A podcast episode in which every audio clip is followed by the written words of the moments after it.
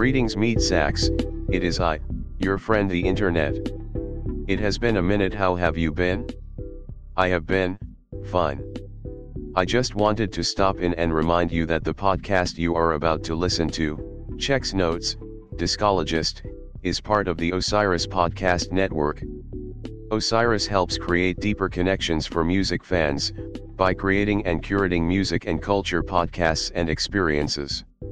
To check out all of their great shows like Dead to Me, Broke Down Pod, and more, use me to connect with osirispod.com. P.S. I see by your search history that you love hacky sacks and something called Ultimate Frisbee so I guess I should also remind you that Osiris works in partnership with Jambase, which connects music fans with the music they love and empowers them to go see live music. Go to jambase.com to find out more. Now, here is your podcast. Enjoy it while you can. Ha. Ha. Ha.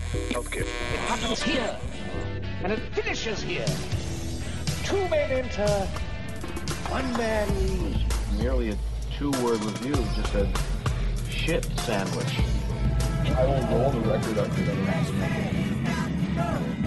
That right there is a logical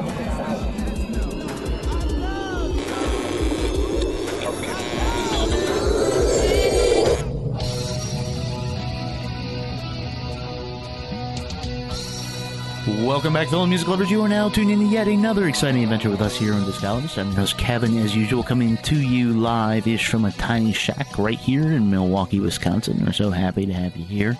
Took a little week off there.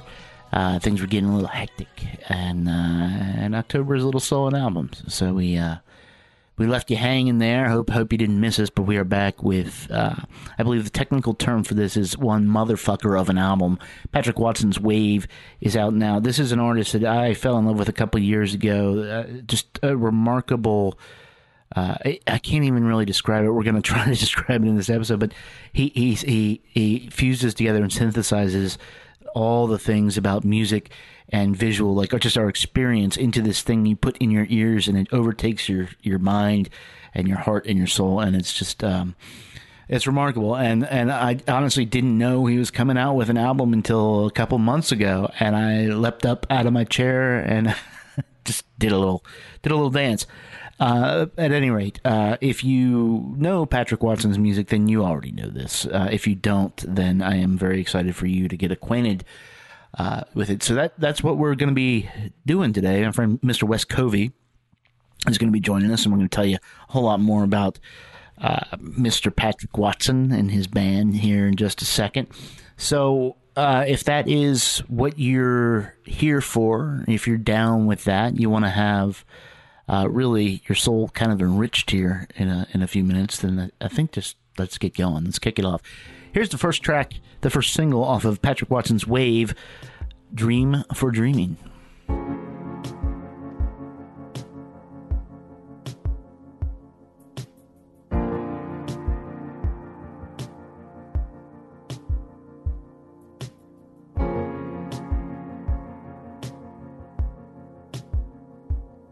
This dream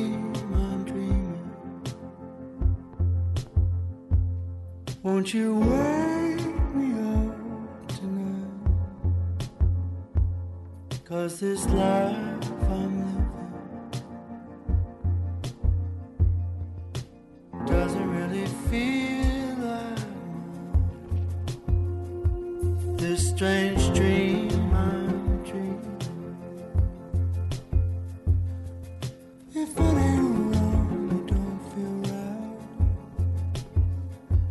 Never thought you would leave.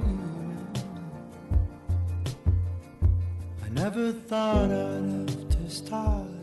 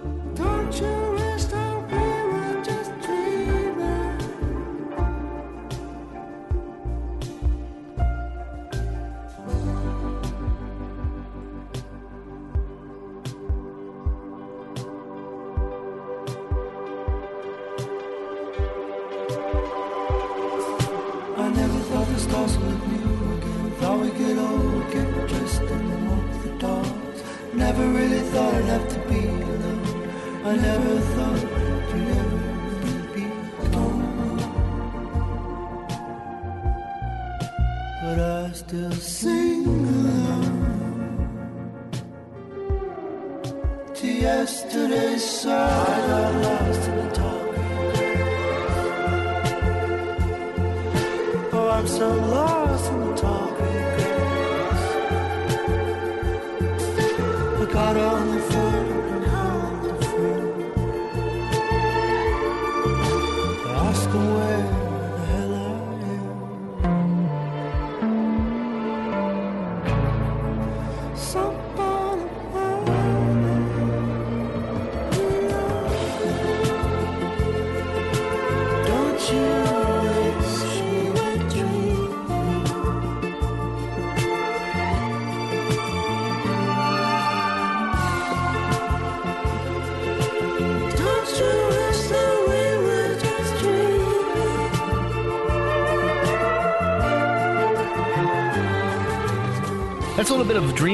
off of Patrick Watson's eighth album. That is right, eighth. We didn't know there were eight albums.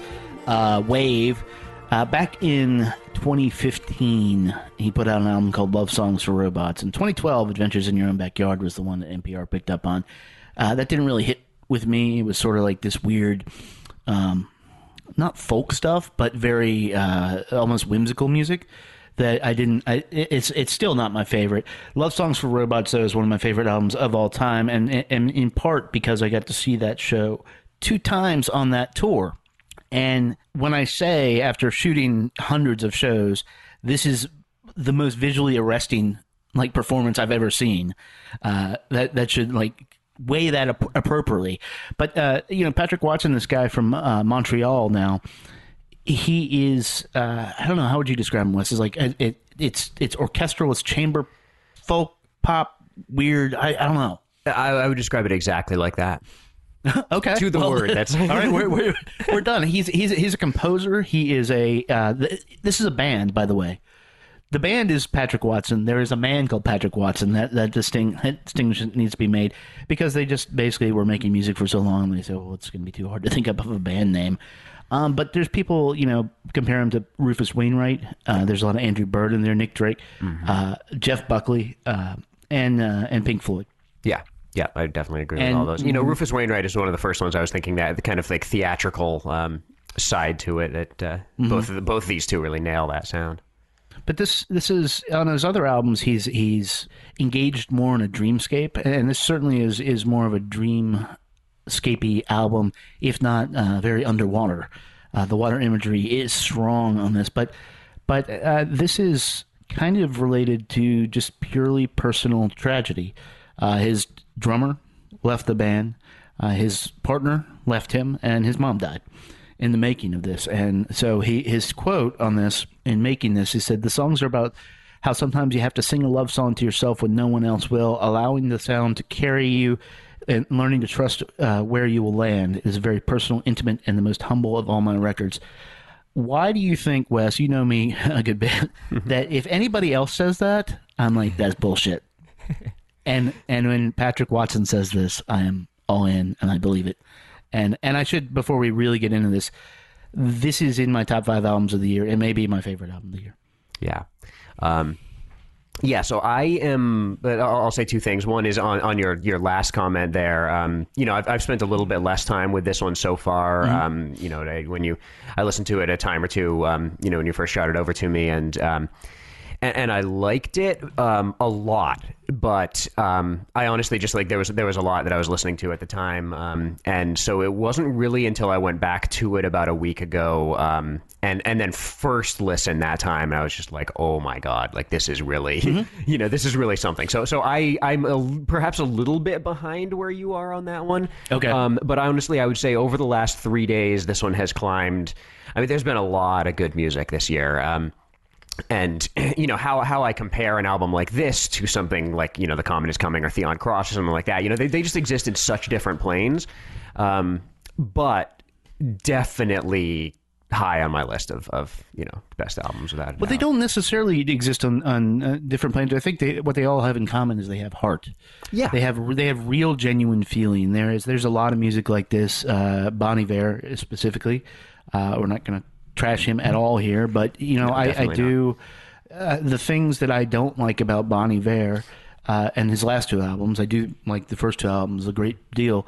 Uh, that that Patrick Watson does so well um, is that it feels uh, like it's coming from some sort of human place, and and talking about emotions that are are destroying. I mean, this this album, if you let it, will destroy you. Yeah. Uh, I I have to. I mean, but it can also completely uplift you. Um, and, Yeah, and so yeah. that's you know. Uh, it's- it's- so let me get back to your first. Um, you know, your first question for me here, um, which is, you know, why does this one? Why Mm-hmm. are you open to this one? And, and it's really funny because that was actually going to be my question. kind of, you know, I was coming into this with a question Yeah. for you, which I don't always do, but.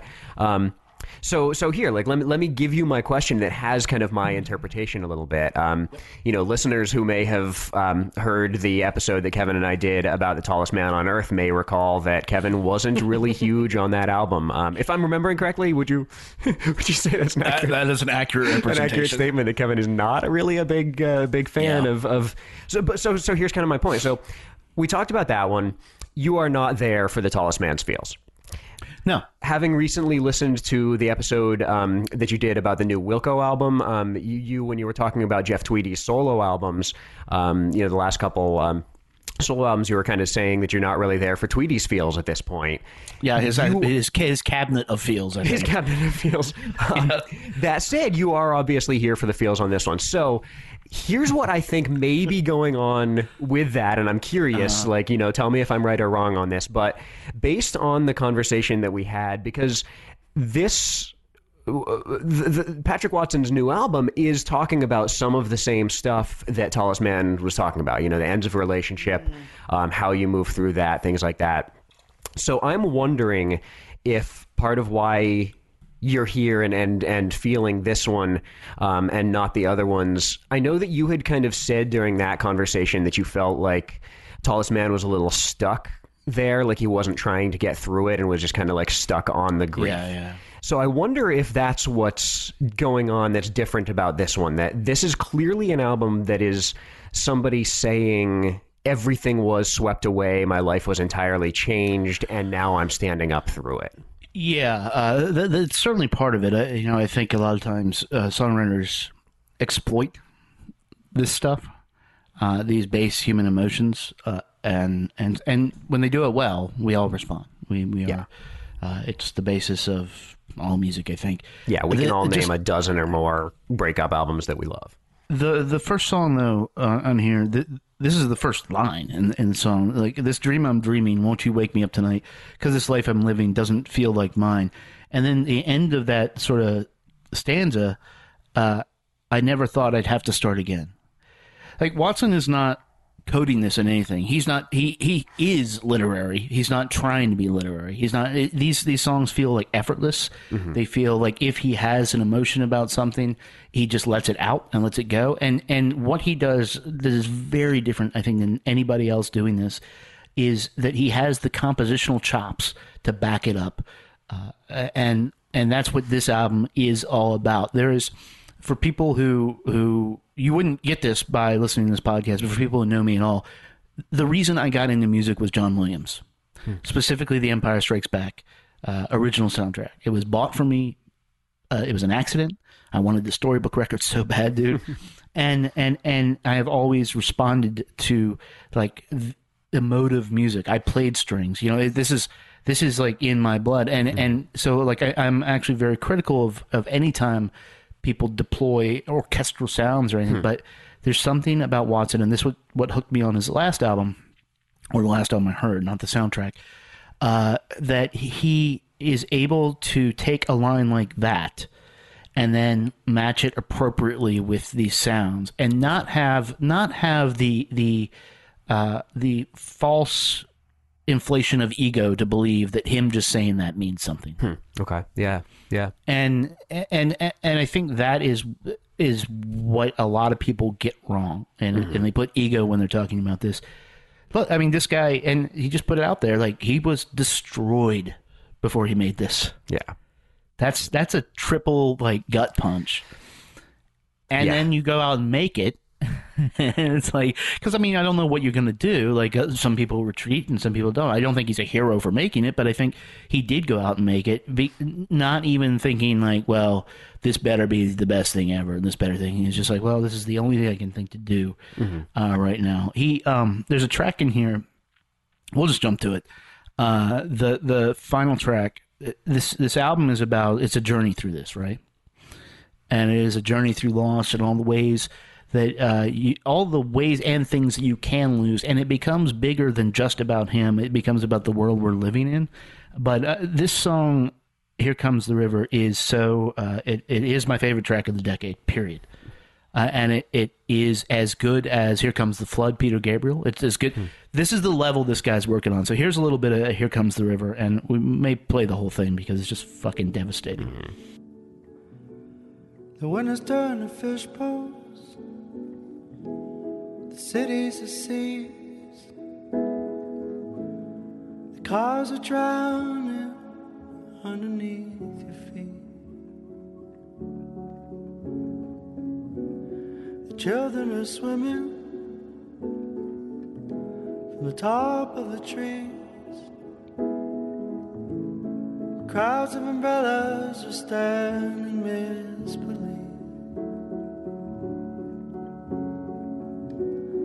Mary kept sewing,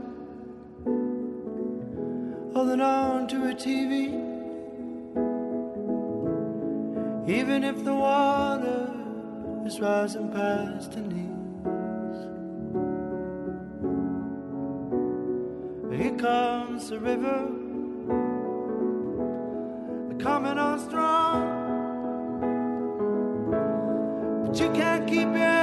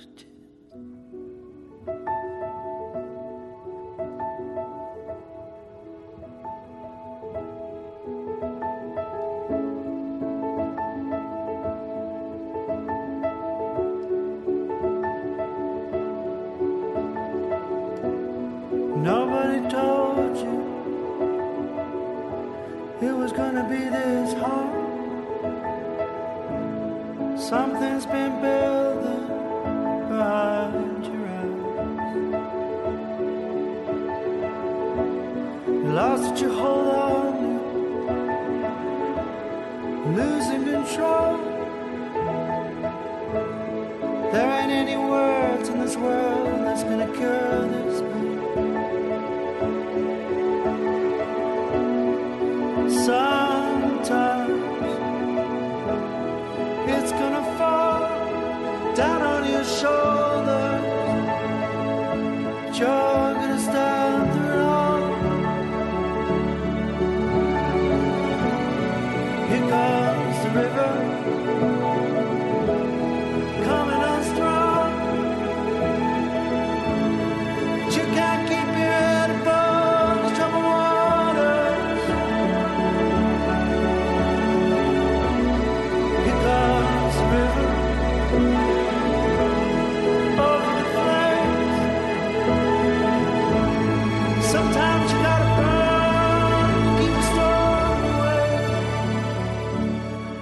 line there here comes the river coming on strong and you can't keep your head above these troubled waters.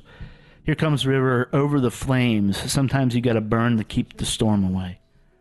I, I don't know any better metaphor for what the world is experiencing especially this week right now. I don't know any better metaphor for that feeling of you either were left somewhere emotionally or actually physically uh, or you you fucked up or or what you know just this this the burning literally burning need to uh, somehow like restart somehow be destroyed so that you can start again and that I, I mean, there's so many levels personally that resonates with me. On Mm-hmm. uh, we're coming up on ten years of me uh, almost dying. Mm-hmm.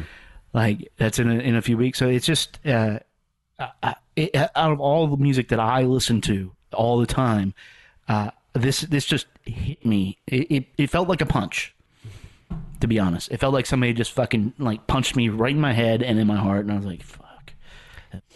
Oh man, I mean, he, he, one of the things that makes this album so effective is, as you said, he's managing to connect personal struggles, you know, difficulties. You know, you list those three things um, of his mother, his relationship, this this bandmate.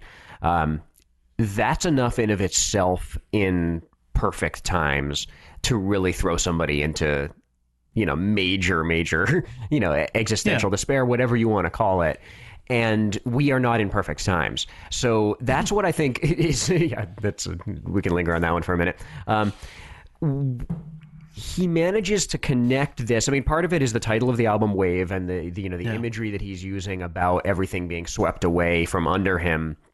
Um, and you know this water just kind of coming and taking over everything, which obviously these days with climate change, you know, there's some direct commentary there.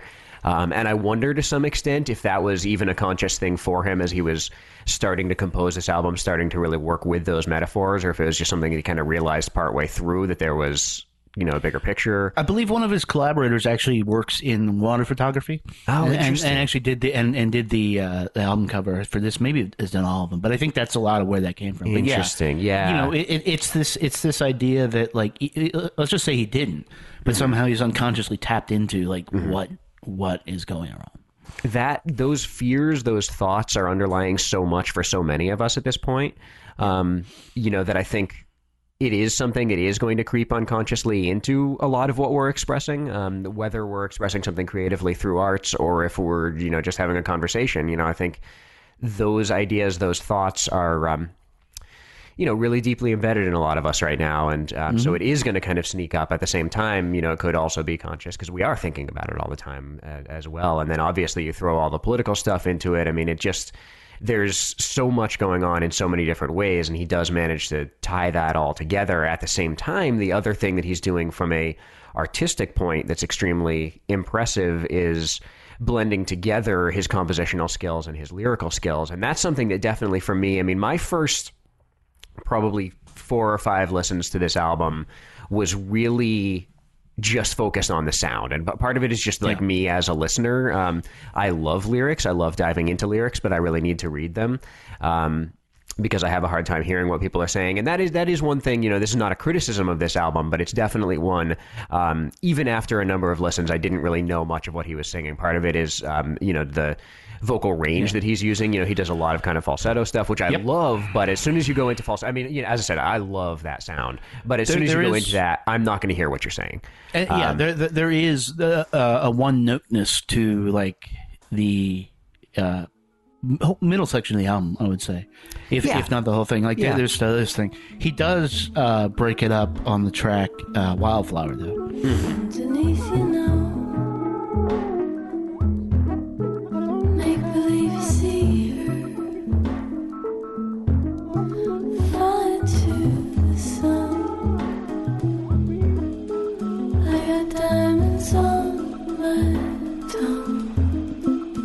to everyone.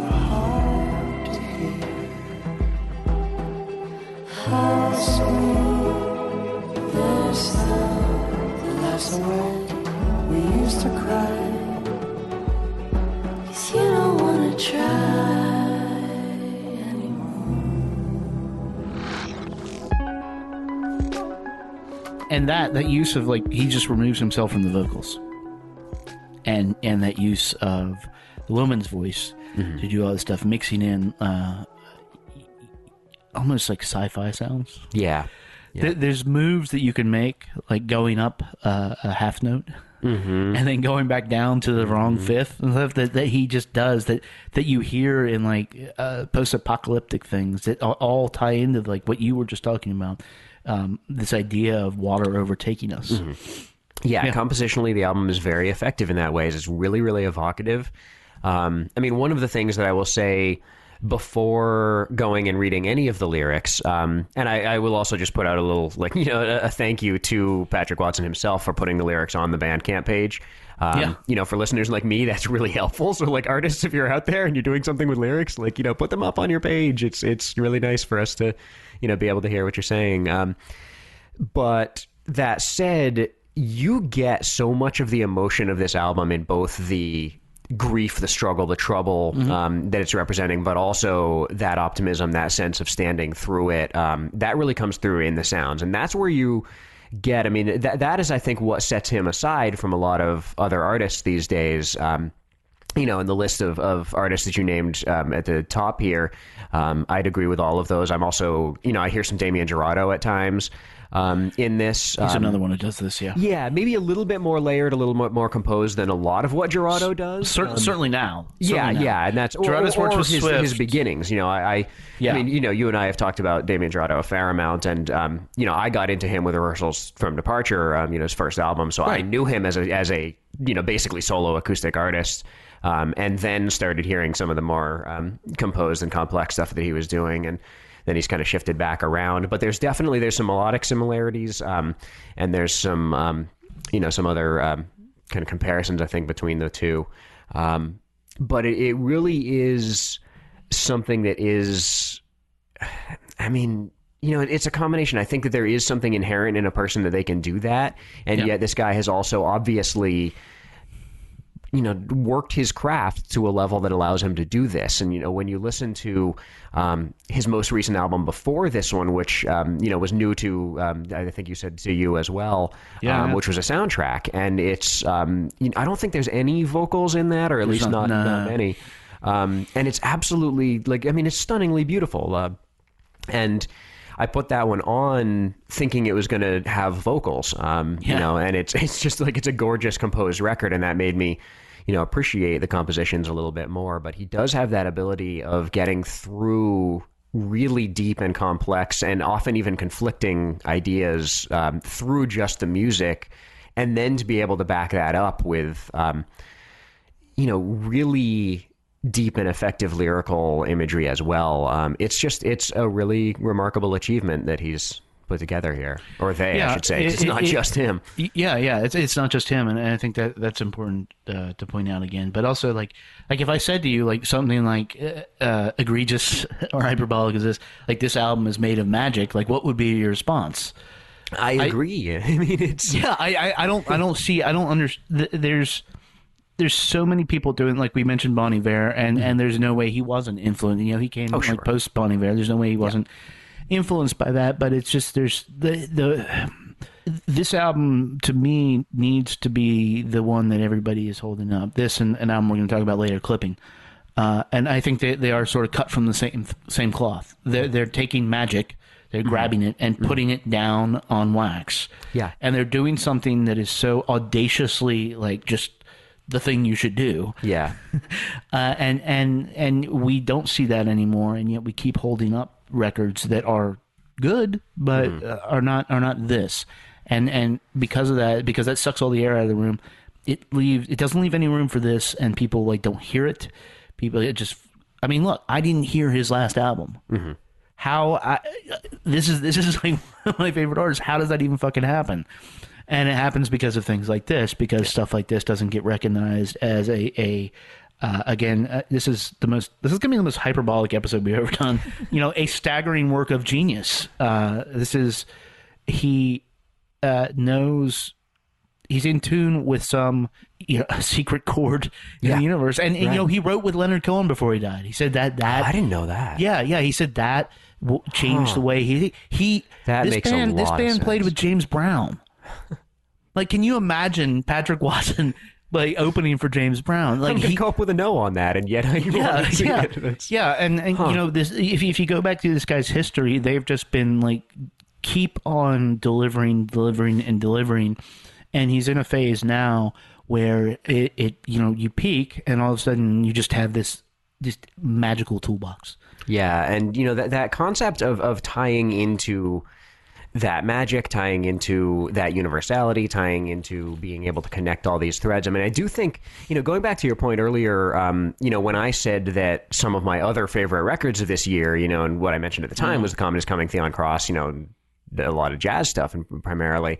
Um, the thing that I think is connecting a lot of these albums and you know going back to some of the albums that we've been talking about about just you know the healing power of harmony of difference or of um, bluebird by um, Rosno and, and Sanborn you know th- these Yeah.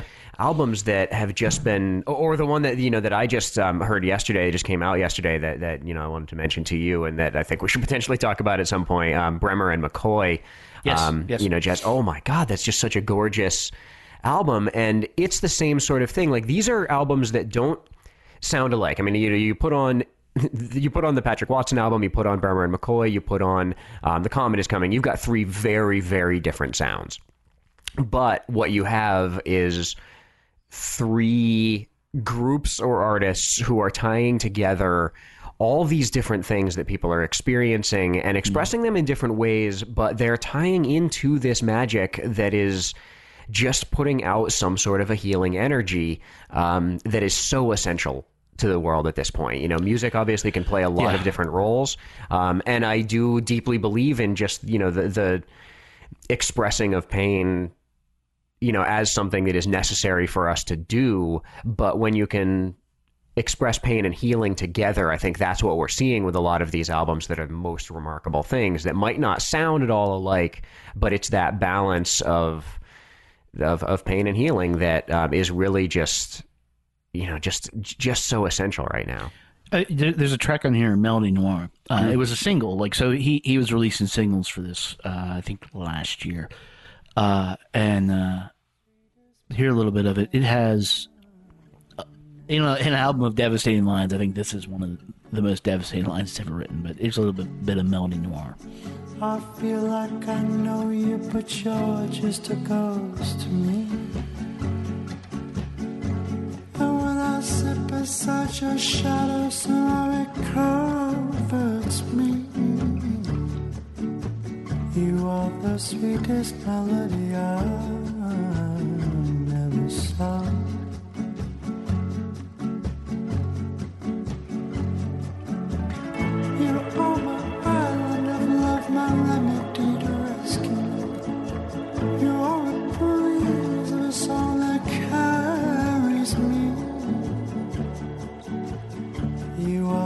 Sweetest melody I've never sung. At the end of the verses, he comes in and says, uh, "You are the sweetest melody I never sung." that line kills me How- It's- so for to break that down, it's admission of like you just didn't you didn't do the thing you should have done. Mhm. Like throughout the song, that's what that's what it's about. You know, it's it's saying ad- admitting mistake, but also like a lot of times when we make mistakes, our our mode is to be defensive. Yeah. you know, we put up these barriers and stuff, and instead he faces it directly head on with just love. Mm-hmm. I don't, uh, you know, uh, uh, to all the points you've been making, like, and that's what's that's what's required. Yeah, that's what's required for us to survive now. I, I, don't think I don't think any of us have a choice. Right. to do that. yeah So to see it just on this Canadian dude's album, because well, look, Canadians do it better, but that's neither here nor there. Um, Th- th- there's some decent stuff happening in Montreal. It's, yeah it it, it just and it's there's so many like there's there's like songs where there's like five moments like that in a song and that's why i did refer to it as magic and that's why i believe it is magic i think it it just everything about this is is nigh perfect yeah. i can't Well, i can't punch a hole in it No, not at all. And and you know another thing about Melody Noir that I think is really interesting is that it is like most of the albums on there, there's these devastating parts of it, like that line. At the same time, the sound of it. Um, you know that one's got a little bit of a bounce to it. Um, It's got a little. I, I don't. Um, you know, I, I- make this next comment acknowledging that it's not a type of music that I know as much about, so I'm not going to get the terms right. But it's got a little bit of like of a, of a samba or like Brazilian. I don't know, like some sort of a rhythm like that. I don't know if you can identify that a little better than I can, but yeah, I think that's it. yeah, you know, something something along those of, of this kind of um, you know, samba is what was coming to mind for me, and and as I said, that might not be accurate, but um, but it's got a little bit of, of that kind of you know rhythmic approach um, that does lighten it up a little bit. Um, At the same time, I mean, it, you know, again, it, like it, it's about balance to a certain extent, and um, you know, his ability to craft an album that just sounds has these kind of waves to it. Would you say Um, it's about bobbing in the waves? it would. It sounds like some kind of up and down bobbing in the waves. There, it really does. Yeah, um, yeah and that's just something that it gives the album pacing. Um, it just shows how many levels this is working on, and that's what makes it such a remarkable thing. Like eh, there are so many different parts of this that would be remarkable in of themselves. And when you blend it all together, that's what puts something over the top as something that isn't just a really good album in a year that has a lot of really good albums. It really sets it into one of the top albums, at least of this year, maybe of the decade, maybe you know Yeah. beyond that, because he Yeah. really just has tapped into something here. It, yeah, it's funny to say that togetherness is is important to this. Like, I, I don't. They they're certainly going to release singles off this album. They certainly have. Uh, this is not a thing to listen to in in parts. This is you put it on. It's Mm-hmm. it's forty five minutes out of your life, and that's the other thing it has in common with the clipping album. It's not a thing like sure you can like you can break it apart, but really it's meant to be this experience. Mm-hmm. Uh, and in this case, it is about uh, uh, I think ultimately uplifting you and letting you know you're not alone, Mm-hmm. uh, even though uh, all signs point to you're alone. Yes. um, uh, in, in the clipping case, you know, and, and again, we're going to talk about that. Uh, it's it's about being like hoping you survive the night. That's um, that, that's for another podcast. Uh, this is yeah, it's it's just um, w- when people make whole albums like this. I just had a conversation with Ryan Walsh, who we're going to be ha- having on here for his uh, Hallelujah, eh, Hallelujah, the Hills new album uh, is coming out. I'm you. And one thing he said about it, he said, you know, we wanted to take on that myth that like albums were dead and just sort of like kick it in the head and make the best fucking album we could. I'm paraphrasing there, but uh, and they did. That's a spoiler. But but this is what I think Patrick Watson did. I think in an age of people like saying albums are dead, no albums. Why you have an attention span? You can't do it. Like yeah, here it is. And the fact is, I mean, it- it- we are living in a world now. I mean, it's an interesting thing. You know, I, I think a lot about a comment that a student made to me a few years ago. Um, well, you know, it, it had come out one way or another that I was a big music fan, and then the student came to me and said, you know, so, so okay, so so how many songs do you have in your collection? And I was just kind of like, that's not a question that people of our generation ask, um, because for starters, like you know, our generation grew up on albums, um, and I know, I mean, you and I obviously are people who are still huge album fans, and that's not to say that I don't appreciate a good song. Um, you know, the- a really good song on its own can do so much, but when you get into a really good album, it just allows you to go so much deeper and so much more complex. And you know, some of these things we've been talking about. Um, you know, you can take, for example, "Summon the Fire" um, off of um, "The Comet Is Coming," "Trust in the Life Force of the Deep Mystery," Yes. and that's just a banging single. And you can take it on its own, and it exists and, and you know says stuff on its own. But when you listen to that in the context of the album, it does change the meaning of it.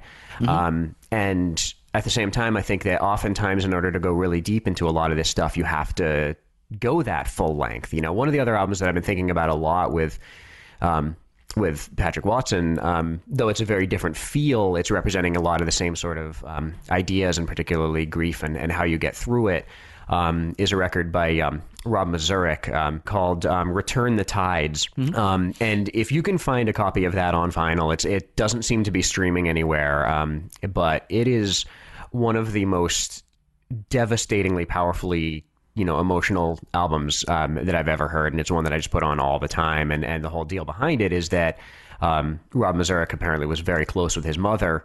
Um, she was diagnosed with cancer. Um, Eleven days later, was gone, and Oh, two weeks after that, he pulled together this group of really close friends, and they just went into the studio and made this largely improvised album, and it just it expresses this idea of continuing along through grief at levels that you know are just hard to imagine. Um, and I think that that same sort of thing is happening here because again, it's not just lingering in the grief. You know, getting back to my comment about how Yeah. why I think you might be connecting with this one more than some others, it's definitely not stuck. It's definitely about how you get through. Um, You know, and that is, I think, something that just it helps us get through our hard times by hearing these things, um, and it, you know, it, I mean, it, it, it tells you you're not alone. Um, You know that one of the most powerful moments in music history for me is David Bowie in Rock and Roll Suicide when he just literally screams, "You're not alone." And and to me, that's a message that Bowie gave before I even heard that song. Yeah. Um, but that's something that you know there are other people out here struggling who can help you get through is something that we all need to remember.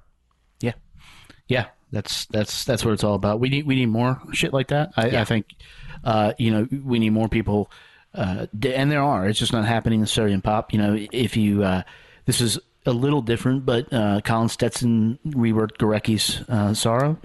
Uh, just um, if, if you listen to that, you are you you vibrate. Yeah. and, and and you fall apart and you're put back together. Uh, uh, Brad Mehldau earlier this year, finding Gabriel. You know that is is a very raw look at, at a man searching. Like it, it gives in, in an age where everything has been memeified, Yeah. and and commodified and technified, and it, and it just like to be able to like just be put back in. Uh, the meat sack, as it were, uh, is is is phenomenal. So yeah, this is this is just uh, uh, I, I can't believe this album exists. Yeah. Just and I, and I don't think I've ever said that about any, anything, but it's it's fucking phenomenal. So. I thought I could hear there's a thousand person choir singing in my ears, into drowning into it happily. Mm-hmm.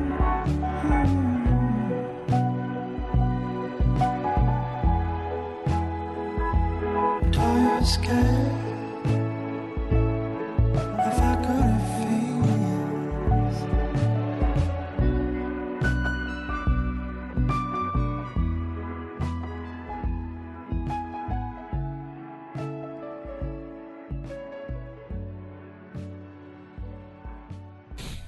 Patrick Watson's Wave is available everywhere you can buy fine records, and I suggest you go out and do that. I picked it up, and it sounds phenomenal. It will, uh, you know, and like we said in the podcast and then little chat, you, you need to listen to it. You need to spend some time with it uh, as a whole. Don't pick it apart. I mean, you can have your favorites, sure, we all do that, but really just take this in as an entire work, a, a staggering uh, work of genius.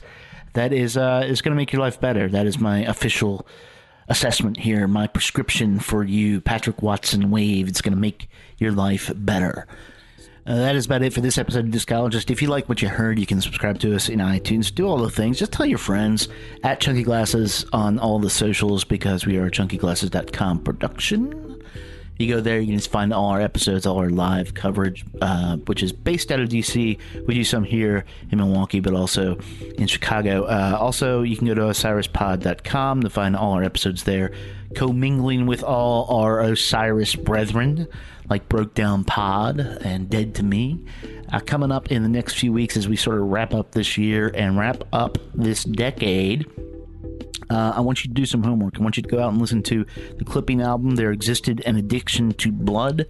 Uh, it is out. It is a it is a beast to process, and that's why we're taking some time with it. It's also uh, one of the best albums of the year, and, and quite horrifying, which is why we're doing it on Halloween. So you're going to be hearing about that. Uh, before that, though, you're going to be hearing about 111 Heavy's new album, Desire Path. You're going to be hearing about uh, the hunky legacy of Chris Isaak. That's just a random thing we're throwing in there. And then we're going to just circle back, catch some albums that we maybe didn't talk about, and then try to close out this year sometime around, you know, first or second week of December. Take a nice little break and come back for season 10. So that that's what's coming up as this year, this season winds down to an end. Uh, so we'll be back in a few short days coming at you to talk about 111 Heavy. Until then, be good to your ears, but be better to your people. We'll talk to you soon.